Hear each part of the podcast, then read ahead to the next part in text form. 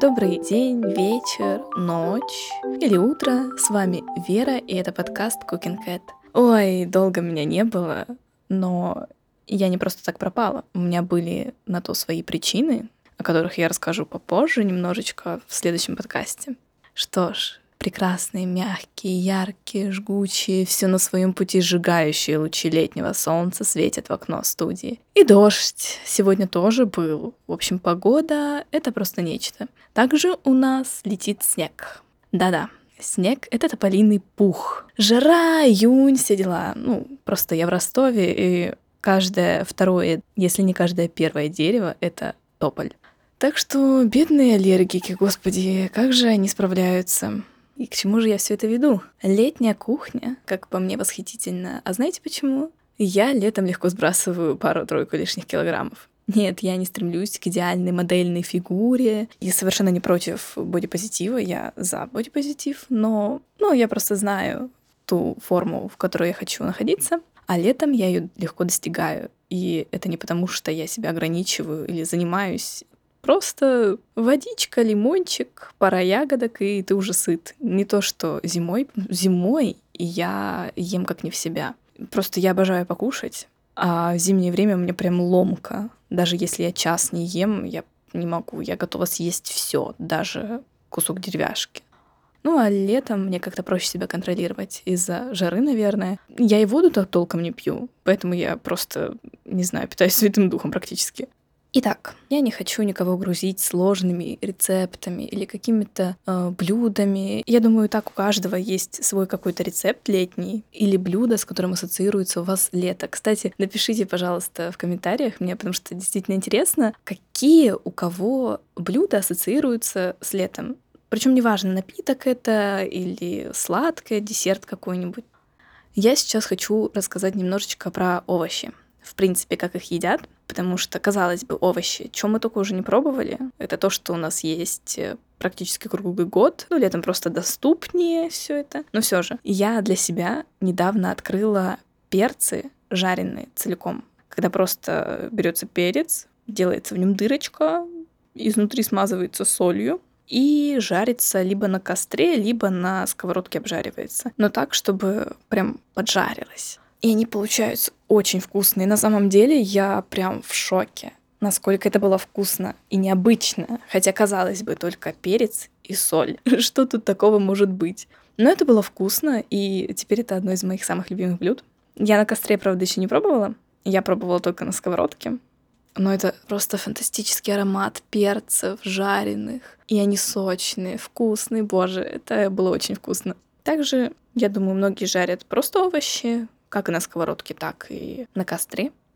Мы, допустим, очень любим жарить мясо, и между кусочками мяса колечки кабачка синенького, баклажана, вот это вот все.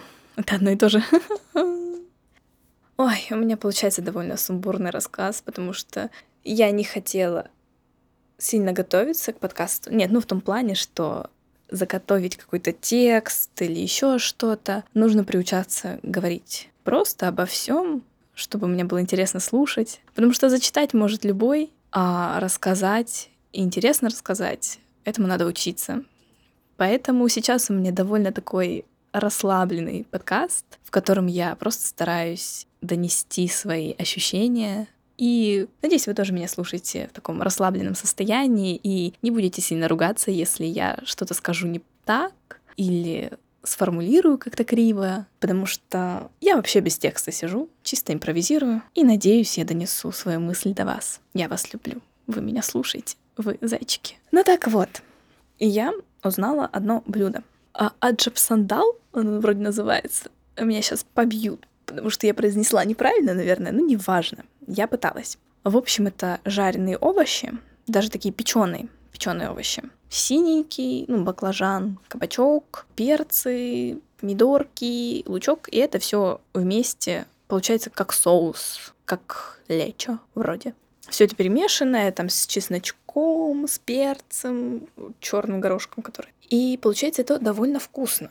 Казалось бы, я уже такое ела, такое пробовала. Но насколько сильно отличается одно и то же блюдо из одних и тех же ингредиентов, но из разных семей, потому что кто-то добавляет какую-то маленькую деталь, допустим, тот же чеснок свежий, и это уже совершенно другое блюдо. Вот очень сильно меняется вкус блюда, и это круто. Обожаю кухню разную. О чем еще я могу вам рассказать? Есть такое блюдо, у нас это называется в семье аджаб когда помидорки нарезаются, да вместе с лучком обжариваются, а потом туда выбивается яйцо, ну, точнее, не одно, а несколько, и все это перемешивается, перемешивается, получается такое блюдо. Но я вот узнала, что есть люди, которые то же самое делают, но не с помидорами. С стручковой фасолью, с горохом свежим, ну и луком. Получается тоже, наверное, вкусно. Я пока что еще не пробовала, потому что свежего гороха еще не было. А еще вчера я узнала, что также обжаривают брас и зембелак.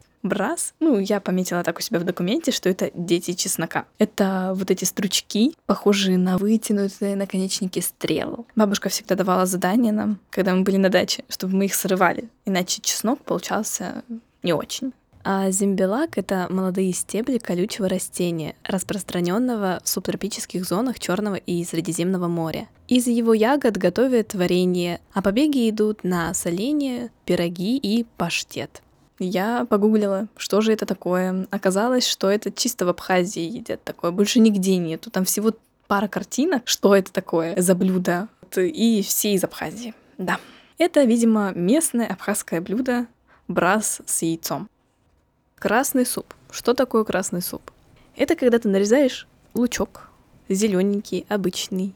Туда же нарезаешь колбаску. И все это заливаешь томатным соком. Потом режешь еще хлеб, можно горбушку или еще что-нибудь, и кидаешь для густоты. Вот, это и есть красный суп. Прекрасное творение. Потом еще посыпаешь перчиком и солью и поливаешь, и поливаешь растительным маслом. Также в этом можно потом накрошить еще картошечки, огурчика, свежего, соленого, без разницы. Обязательно колбаска должна быть, чтобы хоть что-то мясное там было. Вот такой вот прекрасный красный суп. Мы им питаемся уже, я не знаю, сколько лет. Рассказала подруге, она тоже порадовалась. Ей тоже нравится. Интересный суп. Огурец свежий и тертый на терке, залитый мацони или кефиром. В принципе, и все. Ну, добавить туда соль, и получается интересный и необычный суп. По крайней мере, я такой пока что еще не пробовала. В принципе, в принципе, все блюда, которые в духовке готовятся, из овощей, там, опять же, кабачки, помидоры, баклажаны и вот это вот все, можно просто нарезать кольцами, запихнуть в духовку, посыпать все это сыром, и будет очень вкусным. Проблема в том, что в комнате будет жарко.